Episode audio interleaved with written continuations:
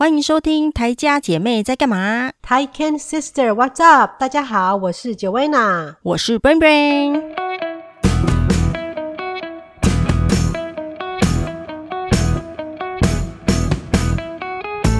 我们这几天那个二二八连假嘛，然后对啊，很很好哦，连放四天。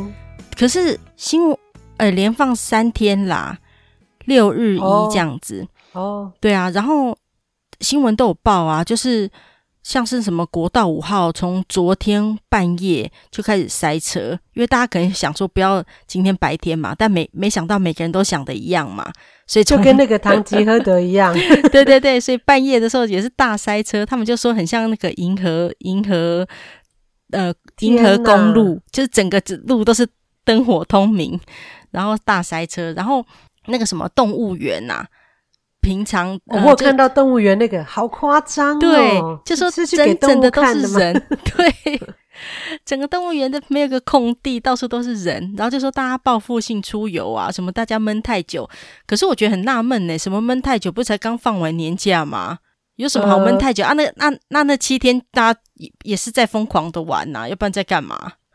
可能是天气好，因为这个时候是赏樱花很好的时候，这个时候哦，对，这几天刚好还不错。对对对，这几天台湾真的天气很好，好像感觉真的很像就是要春天了，还是什么？我都觉得快夏天了。还有一个就是，其实过年你不觉得过年的假期呀、啊，根本不算是放假、嗯，尤其是家里面要回南部有要有家庭的人，对对对，南北跑根本是不是说去去他的是男方的爸爸妈妈家，或者女方的爸爸妈妈家，或是回娘家，或者去办，那反而是很累的事情。对对对，做了一些应酬的事，反而觉得没有轻松到。所以这个时候好像感觉他是真的可以自己小家庭啊，自己去哪边一个小旅游啊，就想不到到处都是人 哦。对，真的，真的没想到这么恐怖诶。看的真的，可是我想加拿大也差不多，是吗？我们之前不是我们之前不是好很多了吗？所以就开放了嘛。嗯，然后开放其实我们的户外的地方本来就是人都会。还好，因为加拿大就地广人稀嘛。呵呵，但是一一一开放之后，还是就假日就会很多人来滑雪，假日就会很多人来这边践行。哦。然后，对，但是你知道这样子一波下来呀、啊，嗯，我们今天开始又开始 lock down 了。啊？可是不是才刚开放几天？对，开放放哎，两个礼拜有吗？对，大概两个礼拜吧。真的就是就是开放这两三个礼拜，好惨哦，好不容易店啊，好不容易很多店都说要开始开放了之后，天哪！case 又突然从又又本来是六七百，现在变成一两千一千多人哦，天哪！倍数成长，对政府政府就觉得不太对劲，就是其实真的不能放松，一放松大家一一跑一往外跑，就是 case 又增加了，所以所以又回到、哦、还是回到，可是还好还好学校没有 lock down。还是可以上学，所以所以我觉得那对我们没有很大的影响，是还好。只是对于很多做生意的人来说，真的就像我那个健身房之前外面实验，他们本来说、嗯哦、我们三月一号，我们三月四号、五号重新要开放了，嗯，然后他本来是说我们这些做义工的人可以再回去，如果想要的话啦，嗯觉得说安心的话，那我是觉得还不安心，所以我并没有说我要回去。嗯，那他又 email 又来就说啊，我们本来有预计要开放，现在因为拉当时我们又没有要开放了。所以就是这样，也、啊、其实也不是政府反复，是因为疫情的关系。对呀、啊，本来好像好转，结果又没有好转、嗯，而且可能尤其这个变种病毒，大家又更担心。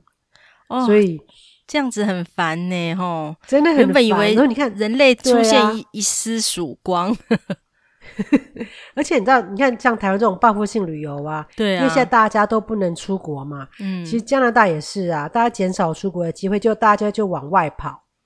那些本来其实没有那么爱户外活动的人，现在都跑去户外活动了。Oh. 所以那个我看前几天新闻就说，我们那个 Ontario 的那个 Provincial Park、嗯、省公园啊，不是国家公园，嗯、就是省立公园，就说他们今年得到的那个 campsite 的 booking，就是我们要去露营，你都要先预先订好，因为它那个像国家公园都还有一定的数量嘛。嗯哼，你都要事你要事先订好，说哪一天你要去哪一个 campsite 先订好。哦，国家公园要需要这样子啊？对对对，就其实其实加拿大的露营，就是我们大家常去的，其实都还是国家公园的露营，哦，比较少去私人的。有管。有有私人的营地，对对对，有私人的营地，但是私人的营地好像听说也不错，但是因为国家公园都已经占尽了天时地利人和又便宜，嗯、然后又是在最好的那个湖旁边啊，像很有名的那个 Algonquin Park，就像我们台湾很有名的国肯定国家公园一样，这样有就它在最好的地区了，所以它有一些很好的那个 campsite 可以让你去的话，当然大家都会先去那边。那这边订不到，有可能也许才会再转而去私人的地方。哎、那国家公园露营有那那个有人巡逻吗？呃，有啊有啊，都有一些巡逻的啊。他、啊、会在国家公园里面有熊吗？呃，有啊，所以你去的时候，呃，他们你去的话，他们都会规定你一些，你你反正去要有一些基本常识啦，不要没常识就跑去露营，有时候会蛮危险的。那遇到熊的时候是要装死吗？还是怎样？他们会教吗？会，但是我跟你讲，一般这种地方不会有熊啦，有有开放给人预定的这种国家公园啊，是不会有熊的，但是会有，你可能会看看到鹿。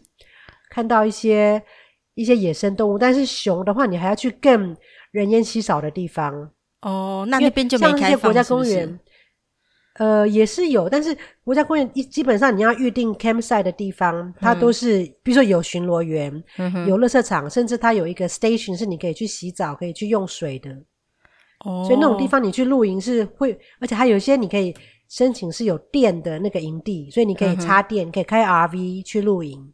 哦，因为国外的那个是轻松的哦，因为国外的那个国家公园啊，其实真的跟台湾的国家公园比起来，真的是大太多了，那种超级无敌大，啊，感觉会在里面迷路，啊，会晃很要很多天才绕得出来的那样子。对啦，那种是如果那那个是很大，那个是 Banff 国家公园，像其实我们一般常去的是那个省立的，省立的已经也很大了，而且也蛮多十几。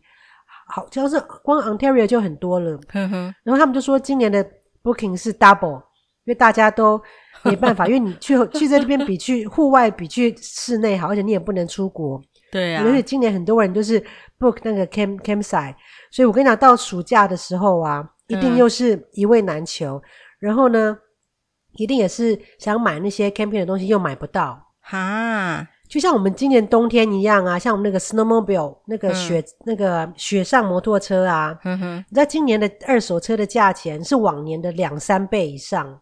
哦，是哦，因为你要买还买不到，因为这个时候你看冬天你这边又不能去滑雪，嗯，很多东西都不能去的时候，你就只能像那个雪上摩托车还可以在附近骑一骑嘛，嗯，那没有的人像我们真的是之前卖掉了，所以我看我还问杰西说，你今年帮我没有要买一台，他说今年买的是真的是。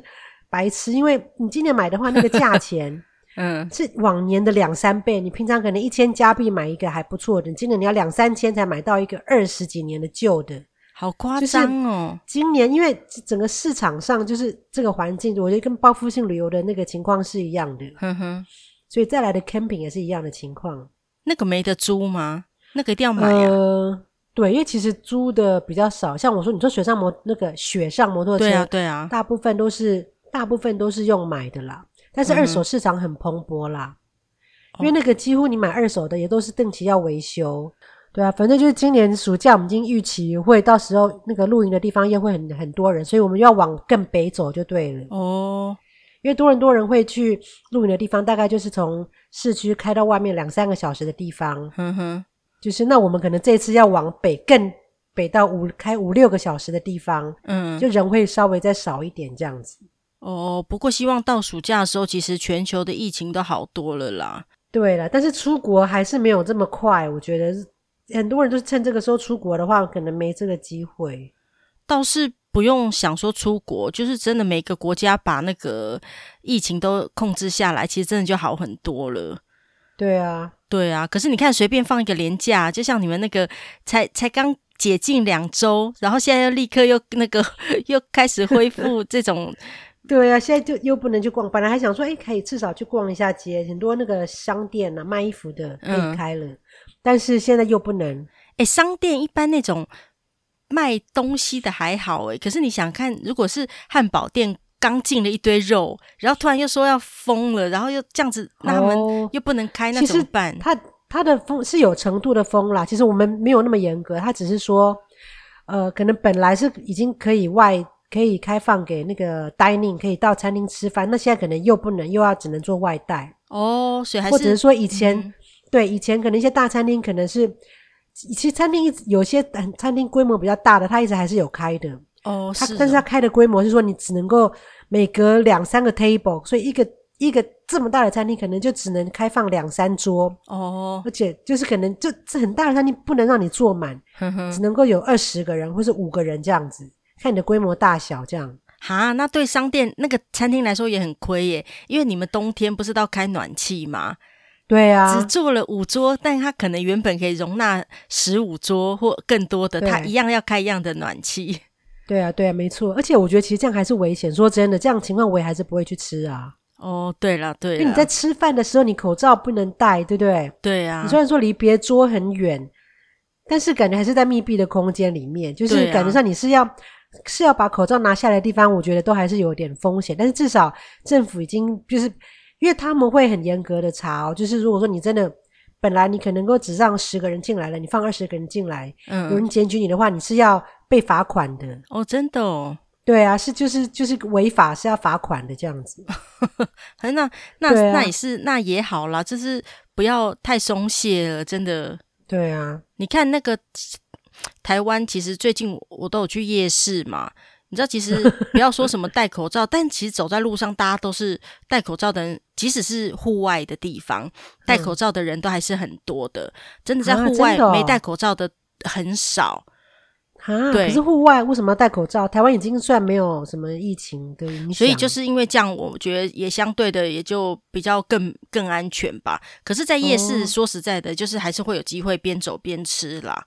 对啊，对啊，虽然有想说要尽量避免，可是有些东西你买了炸鸡排，你就是要趁热吃啊！你 你这带回家还是在某处某个角落吃的时候，它就没那么香脆了。所以就是你还是得边走边吃这样子。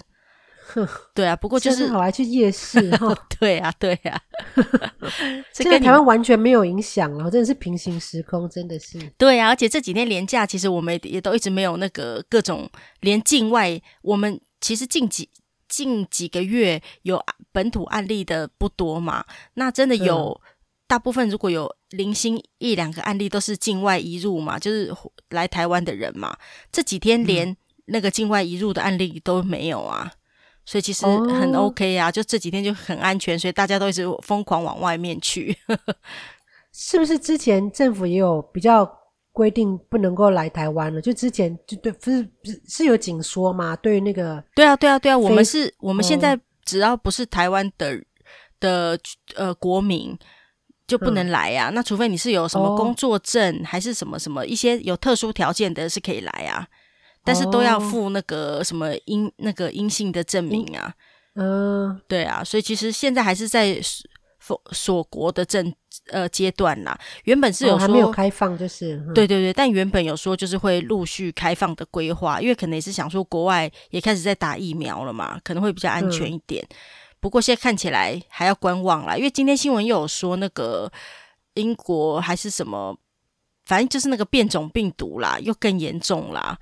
所以其实、啊、对啊，所以其实这个事情可能要观望了。哎，大家就是还是如果尽量就不要出外出，然后外出的话就把口罩戴好，啊，回家赶快洗手，这就是目前的对啊对啊自己保自保对，对自保的方法。对对对对啊，对啊，其实真的是把自己顾好，就不用如果自己大家都乖乖的戴口罩，不要乱跑的话，情况就比较可以控制住啦，对不对？对啊，就会好很多了。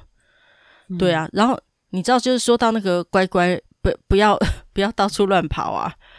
就是你知道，就是前不久有看到一个新闻呐、啊，就说有一个那个呃被关了，在美国啦，被关了七十年的人。哦，我有看到那个新闻，对，好讶异，怎么会把一个少年犯关了他一辈子？真的是，他是十五岁的时候，比死刑还残忍，好残忍的，把他的人生完全就，真的是，他真的是。一辈子都在牢里度过，他根本不知道外面的世界是什么样子。对，你看，关了关了六十八年呢，啊，那真的什么世界？他从十五岁就被关呢，然后，但是他们是说，美国啊，就是是全球唯一一个可以判处未成年的人终身监禁的国家。终、嗯、身监禁是指说，连那个假释都不行哦。哦，真的哦。对，所以就是，其实有这个必要吗？就是养他一辈子。基本上国家就觉得说，你这个人不能够去外面，因为你对外面社会有危害，我们就养你一辈子这样。对对对，可是死刑就养，就就觉得这个这个很逻辑上很，其实真的，一被关了快将近七十年，真的非常恐怖哎。然后你看，啊、根本不知道这七十年这世界发生了多少的事情，跟他十五岁被关的时候已经完全是不一样的世界了。哦，真的真的。对呀、啊，然后可是你看呢、哦，被关七十年，他还有机会可以走出来。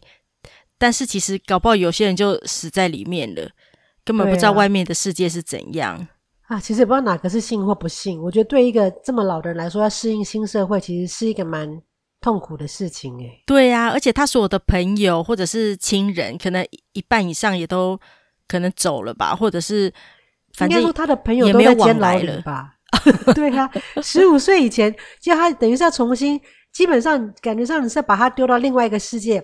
他的好朋友应该都还在监牢里了吧？六十几年来的的交的朋友都在监牢里面啦。对啊，真的好可怕哦！你看，真的是十五岁被关进去，走出来之后是八十三岁，这真的什么世界啊？对啊，其实这真的我觉得蛮不人道的，真的。对啊，然后真的觉得你你你想看，这是自由，真的很可贵。然后你看有些人不是。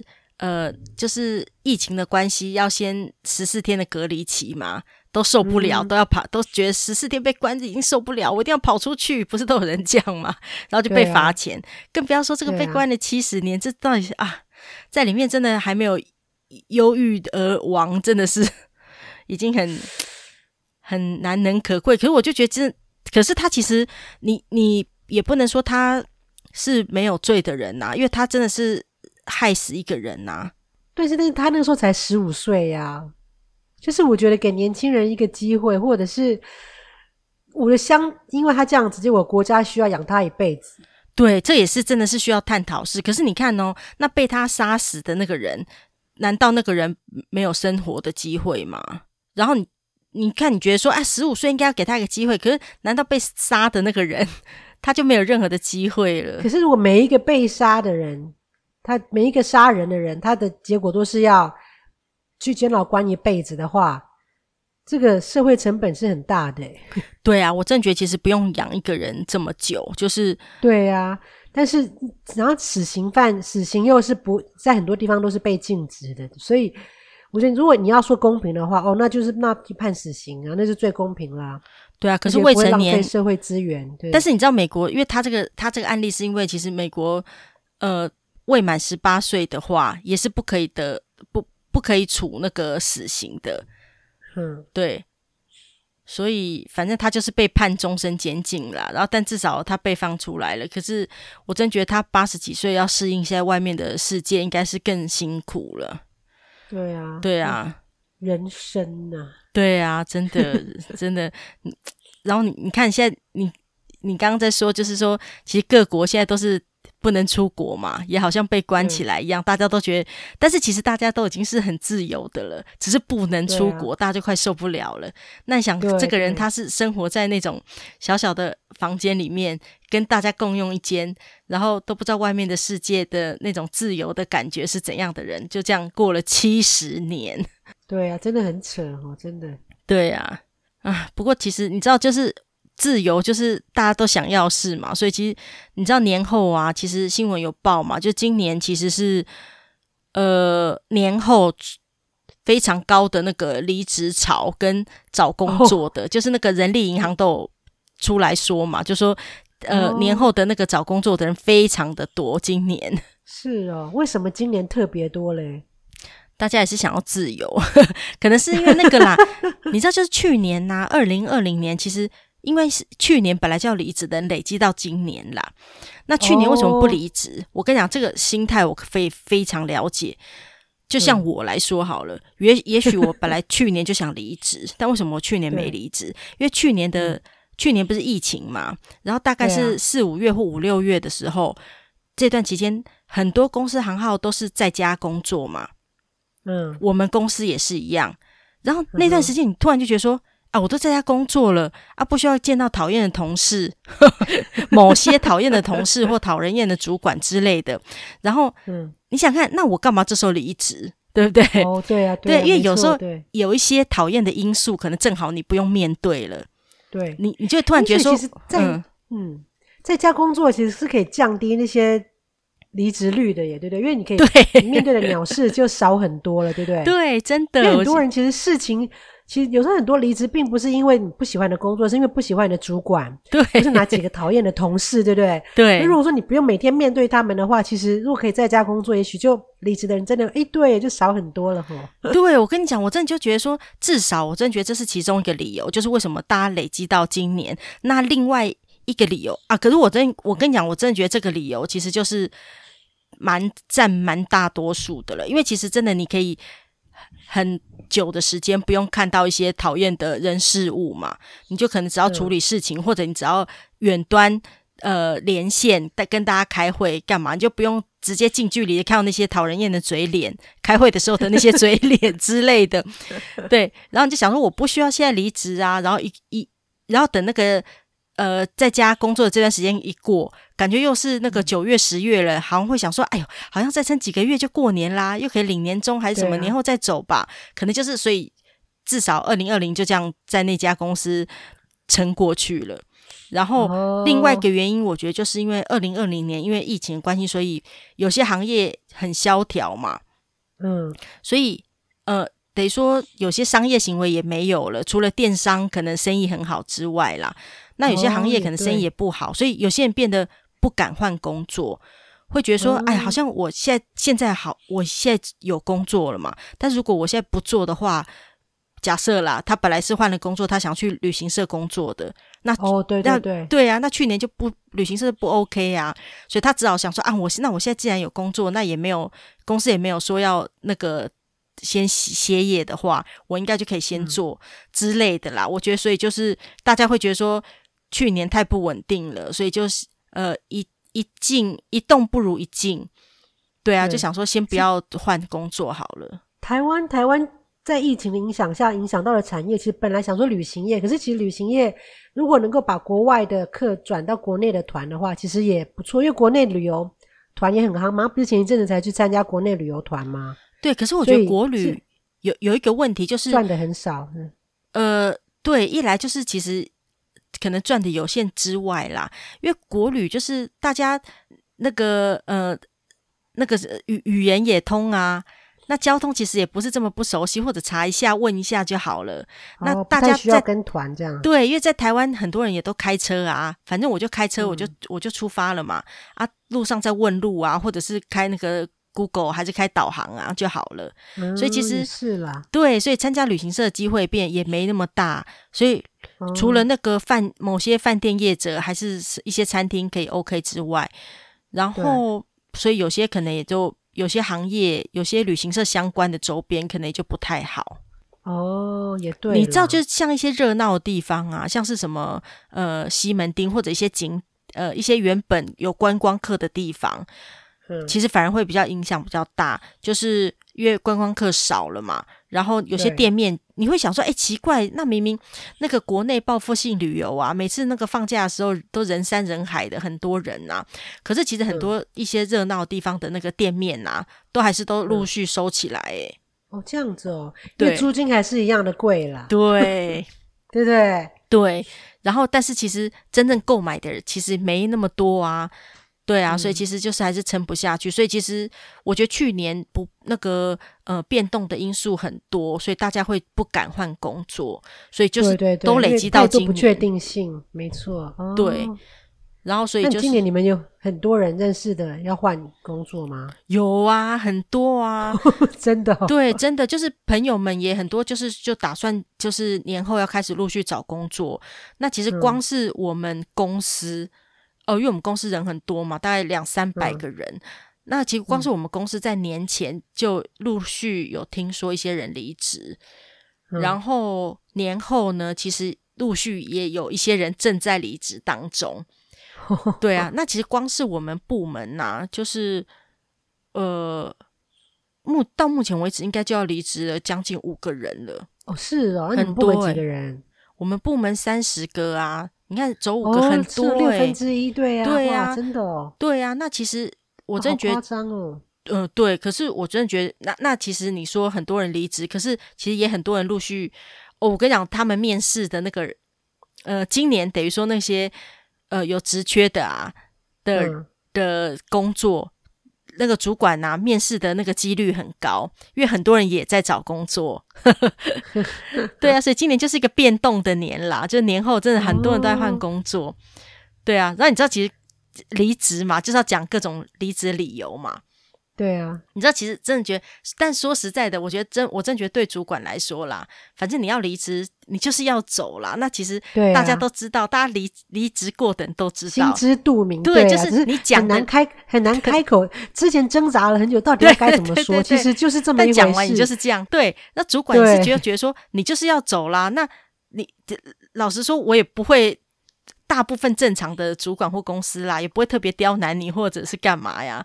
对啊，但是其实大家都在离职前都会很挣扎嘛，想说我要讲什么理由，然后其实各种理由就是。大家都知道，那不管你是用什么理由，那时候讲出来都只是官方说法，跟真正的理由一定完全没关系。对啊，对啊，但是你一定要有个官方说法呀，对不对？对，在离职书上面写，人资那边才可以做个记录，这样。对，按离职书通常大家写的都是那个嘛，生另有生涯规划啊，不是都这样写嘛？但是跟主管可能又会讲另外一个版本嘛。但是其实大家都知道这是就是官方说法嘛，嗯、那跟真正的。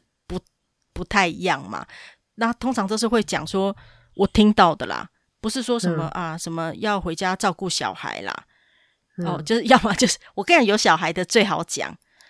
对啊，对啊，即使你想要多想要多花点时间在家里面，对家庭的最好了，对不对？想要陪伴小孩，小孩成长只有一次。对对对对对，即使即使你的下一个工作都已经找好了，但是你就一直是会跟主管讲说、嗯、啊，因为我要回家顾小孩这样子。对，要么就是说现在呃，如果年纪比较大的同事就会说啊，他要回家顾长辈，长辈，对对对，不是顾小孩啦，就是顾长辈啦。要么就是说什么看护跑了啦，所以自己要回家顾。啦，哦，然后要么、嗯、对，哎，对呀，不过是真的是因为现在现在又不能够来嘛，所以看护看护应该更难找，对不对？对对对，所以各种理由都有。还有另外一种说法是说啊，朋友要那个开公司啦，所以他要去帮忙啦。嗯、我跟你讲，哎，而且我跟你讲，不，明明你觉得不景气哦，可是这个理由啊，嗯、用的人、嗯、人数啊很高，我觉得应该那个 人资可以做一个统计表。哦、我真的觉得这个理由用的很高，嗯、然后。我同事就说了，我同事是一个小主管嘛，他就说他哎、奇怪，怎么大家的那个 朋友都要开公司啊？怎么那么好、啊？所以哦，他们是认识同一个人啊，那个人就把一堆一票人把你从你们公司都都拉过去了。不是，就其中一个，其中一个人要去看看，哎、欸，你们都来，你们都来。没有，我就觉得啊，那所以这个理由感觉好像很好讲哎、欸，就是都是啊，我朋友要开公司的时候我要去帮忙。这理由就是也成为就是可以成为 top 十之一 哦，对啊，或是有生涯规划啊，对不对？对啊，可是通常生涯规划又太太官方说法，我觉得如果要让觉得让主管觉得你可信度比较高一点，可能讲说开公司那种感觉比较像是真的。对啊，没有啦，另有生涯规划通常都是写在离职单上面那个公文上面的。的说法啦，但是跟主管讲，你就一直讲另外一个理由嘛。嗯、但其实我真的觉得，其实也不用讲理由的，嗯、大家呃，大家都会精心想一个理由啦。但其实也都是给双方一个台阶下啦，各自给台阶下这样子。其实心里就想说，我早就不爽你很久了。对对对，但但是其实大家就是啊，好了，各自给个台阶，就好聚好散。然后我提了，你就赶快让我走。然后主管是想说，好，你东西赶快弄一弄，你也赶快走，就是这样子。对啊，台湾有有有那种说你一定要 two weeks notice 吗？就是你你如果离职，最少要给公司两个礼拜的那个 notice。有时候像在这边离职啊，嗯、就是你因为我有离几次离职的经验嘛，嗯、就是你你要给一般来说啦，一般的公司你要给他们两个礼拜的 notice。哦，所以你比如说你打算他他不能够不让你走，只要你给他们两个礼拜的时间，说我今天我今天给你了这个两 two weeks notice，所以两个最。就是两个礼拜之后我就可以走了，这样不管你有没有找到人，但是我一定会给你 two weeks，哼哼，这样。那台湾好像没有这种规定哦，就是你你可以说，哎，我做到月底，或是就是你要看你的主管跟你怎么讨论，对不对？并没有规定。哦，其实劳基法是有的。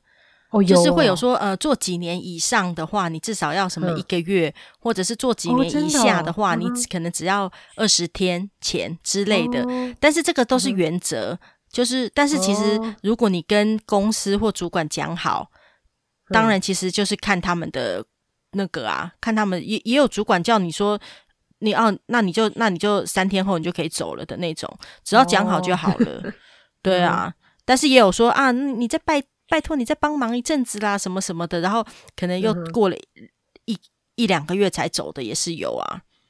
哦，对啊，就是看讲好就好了。但是劳基法是有规定的哦。对啊，所以因为是我也是来这边才知道说，哦，原来这边离职是要给 two weeks notice。哦，那你但是当然也是，但是当然也是有弹性。如果你真的有事的话，或者是你真的怎么样，还都还是，但是这个是一个大方向，一个大原则，对对对，对，对，对，对。如果说你要离职或怎么样，最最基本的两个礼拜是要给大家给彼此的时间啦，这样。对对对，这个是指如果是劳资双方有纠纷的时候，至少有一个基准点可以做仲裁啦。嗯、但是其实都还是可以双方讲好就好了啦。对啊，也是有人就是被 fire，就是你马上就走。对对对啊，被 fire 的双方会有这种 two weeks、啊。对呀、啊，不过才两周，但是他有可能还是要，但是他可能还是要付你两周的钱，他叫你马上现在就走。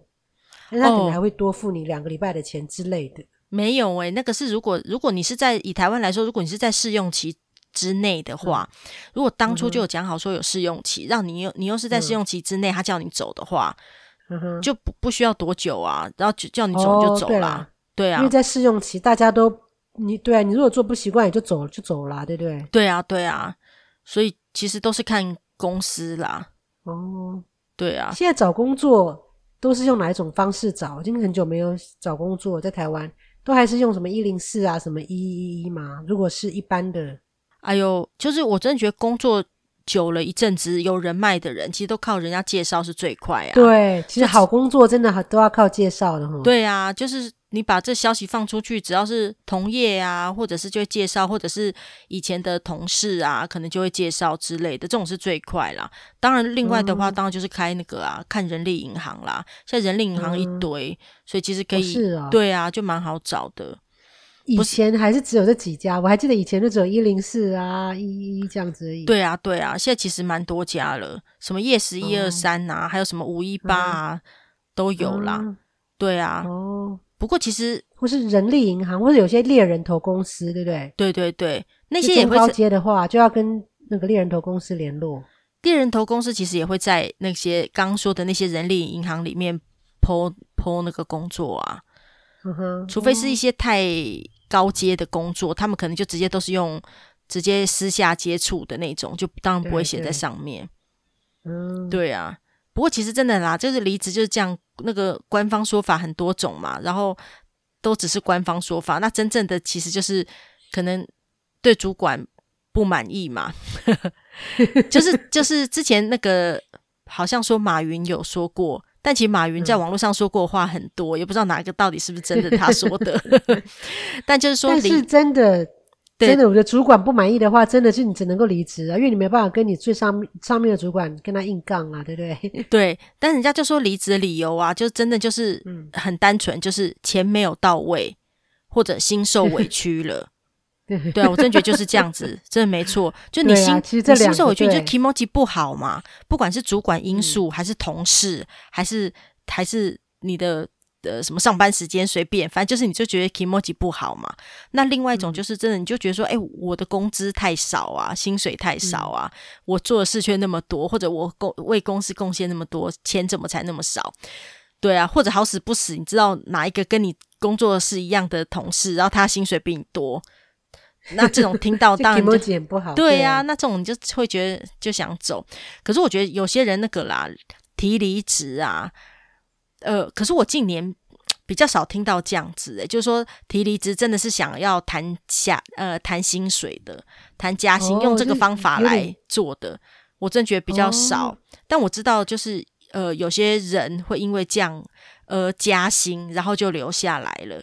那可能就是他真的可能他想走的理由，真的就单纯他觉得钱钱真的太少。对，对，那可是没想到老板可能很阿萨里的给他加薪了，那就留下来了。嗯但大部分的都是因为别的原因嘛，所以可能就是，但是也也有人，也许真的是生涯规划，应该也是有人觉得说这边学习这边已经没有什么可以发展的，怎么讲？到了天花板，感觉上自己已经升不上去，然后也许他真的也是要去念书或去去进修的，也是有啦，对不对？对啊，或者是你在一个公司待久了，会觉得你永远升不上去，你就一直这样做下去，看不到未来。有时候你会想说，那去外面看看好，因为不是有人说你。年轻的时候不换，以后就很难再换了嘛。对对对对对，真的真的。嗯、我之前有待一家公司啊，那里面的人啊，都做了十几年以上，然后到现在为止，就是我知道，就是他有些人都已经做二十几年了嘛。然后他们一、嗯、他们一直抱怨公司哦，真的从十几年前一直就一直在抱怨公司。但是我告诉你，你久了，你一直抱怨这里，但是你自己也没长进啦。说真的，你自己也没进步，然后。越久，你就是更不敢换工作，因为你的技能可能也没办法符合外面的的其他公司的期待了。对啊，因为因为外面的世界真的变得很快，尤其是跟电脑有相关的，对不对？对，就是我知道你十几年前的的作业的情况，如果都没有进步的话，其实真的是很可怕的事哈。对，而且其实久了，你在一个公司一个环境久了，你也不敢去外面的公司，呃。闯一闯了，因为你会觉得所有的东西、人事物啊，然后工作的技能啊，你都要再重新的学习跟适应，你就会不敢。然后不敢久了，嗯、你待在这边就只能继续抱怨这样子，然后也也只能就这样子了。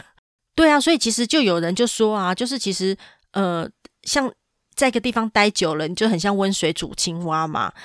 对啊，所以就有人就说，其实上班族啊，就是呃。你的成功啊，是在于你下班后的时间决定了你的是不是会成，哦、你是不是会成为一个成功的人？因为有些人下了，对，因为有些人上班族下了班，可能就是。追剧啊，就是我们嘛，就是追剧啊，或者有人就是顾小孩啊，或者有人就是可能跟老公吵架呀、啊、之类的啦，就是你可能或者做一大堆做不完家事之类的。那可是有些人下了班可能会去做运动啊，去做瑜伽啊，还是会去学习电脑啊，还是学了什么乐器啊之类的，或者学习电呃那个什么更更好的工作上面的技能。对啊，那你可能。一来啦，你的专长对，你的专长有提升了，你可能有换工作的本钱。那再来也是，你可能做了其他的休闲活动，你的心心灵更富足。你隔一天去上班的时候，你会更有那个能量。或者是你去外面就会认识不同的人啊。我觉得像我，你知道吗？其实我之前想当记者啊，嗯哼，是因为我那时候就是我在当会计的时候，嗯，去运动，嗯，运动的一个那个健身教练，他的。正职是记者，然后兼差来当教练。哦，好酷哦。那么后来变成了很好的朋友之后，嗯，然后呢，我们就常出去玩啊什么。我就发现，诶，记者的工作很好诶，所以我也想当记者诶，并且我对这些看书写字本来就有兴趣嘛。但是以前没有想到说我也可以当记者。后来我就去考差大，嗯，进了新闻系以后才当记者。所以我就，所以你下班以后，你虽然只是去健身房或者去上什么课，你永远不知道你会认识什么人。嗯、对对对，这样蛮不错的。对啊，我觉得就是一个你的第二人生。所以，然后像我现在来，就是看到我们这边的很多人，他如果这整个，因为其实像杰西他爸妈工作都很好，都很稳定，但是呢，就是他们的生活习惯就是一回家之后就看电视，嗯，然后放松就喝 酒。可很多人都是这样啊。我觉得对，可是我觉得。因为而且乡下地方没有什么课可以去上，呵呵，所以我觉得你看你你的真的是你的你的，我们不只是说第二专长，甚至是我们老年后的第二人生，就是我们老了以后要变成怎么样？我们现在就要开始规划你老了以后的兴趣。哦，对啦，然后老了之后才想说，你真每天上班下班回家以后休息累了，然后可是如果你下你如果没有趁你在中年的时候多去培养你的第二个人生的嗜好。对，那你老了就来不及了。你说你老了再去学下棋，你这辈子都没有下棋，也学不了。老了再去学画画，那时候眼眼也花了之后，所以我觉得我们要学习能力也差了。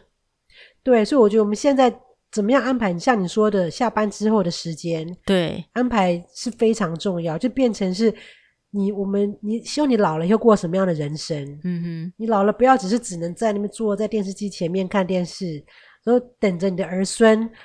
我等着朋友来约你，对呀、啊，你要自己找出自己的第二兴趣，才不会说。所以我们现在真的中年以后要怎么想？说我们老了，怎么办？所以要培养我们的第二嗜好、第二专长。嗯哼，然后甚至是第二个呃呃第二个 group of friend，就是我们的朋友，可能要跟我们住在附近的啊，或者是说有相同嗜好的朋友啊，这样。嗯，对呀、啊，对呀、啊，都会都会有帮助，对不对？嗯。真的，现在其实就要趁早做这些规划啦。等到你真的老了时候，因为因为是想说啊，以后有空再干嘛，或者是说啊，以后怎么再怎样怎样，其实一眨眼就等到真的以后的时候，你就。不想学，也懒得动，然后也学不了，就是这样子。对对对，对啊，而且是事情是需要累积的，就是像如果就练瑜伽练了十几年了，我就觉得还其实还是不够，都还是可以继续练。但是现在已经变成是你生活的一部分，就不会那么吃力。对对对，因为我觉得很多事情，像画画啦，任何事情，音乐啦，弹钢琴也不可能说你马上。像我朋友，嗯，很好啊，他是嫁的很好，然后有时间自己练练钢琴，就是每天练，每天练。当你练到了一个程度之后，就可以。这后半辈子你就会有自己的一个一个兴趣嘛？对啊，对啊，你知道就是之前不是有看到一个影片吗？一个九十几岁的老太太，他们不是放天鹅湖的音乐给她听吗？她坐在轮椅上，嗯、然后她的手就这样跟着开始摆、嗯、摆动，嗯，因为她以前就是那个跳。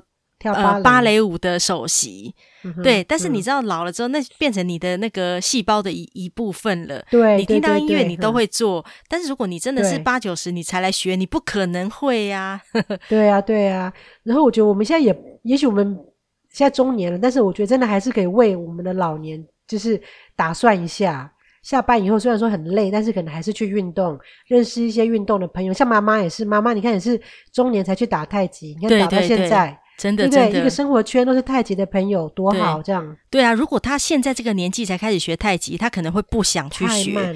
但是他是将近快十五二十年前去学，那时候还年轻，嗯，就是那时候会想学习的时候，赶快学起来，真的是很重要的。真的，啊，真的。所以其实每个阶段都很重要。少年的时候为中年做打算，我们现在中年要为老年做打算。对对对，对，没错没错。所以今天真的是蛮励志的这一集 就是大家如果换工作可以讲到这 对对对对，所以对啊，从小见大就是这样，人生嘛就是这样。对对对，因为换了工作也就是一个新希望嘛。然后如果在今年二零二一年呃年初的时候，大家还没有来得及许下新年的愿望的时候，现在农历年后的时候，如果有新希望的话，也可以赶快开始做执行。然后就是。把自己想要做的事情就开始执行了，不要说等以后这样子。对，永远不嫌晚，真的。就是从现在开始累积，好励志啊！你想说我现在学，对我现在如果五十岁了，我给你十年好不好？你会不会就学会画画了？学会你想要做的任何的事情？给你十年的时间，对啊，慢慢来嘛，也不用急。每天下班半个小时啊，或是一个礼拜一次两次啊，总是要慢慢累积的啊，对不对？对啊，对啊，真的。好啦，跟大家一起共勉之啦，嗯、大家一起努力。自己如果有什么目标或者是呃想做的事情的话，就赶快在今年立下一个时间表，把它完成吧。对啊，对好啦，那今天就跟大家聊到这里喽。好啦，如果有时间也关上 IG 上脸书关注我们一下。对，好，那就这样喽。嗯，拜拜，拜拜。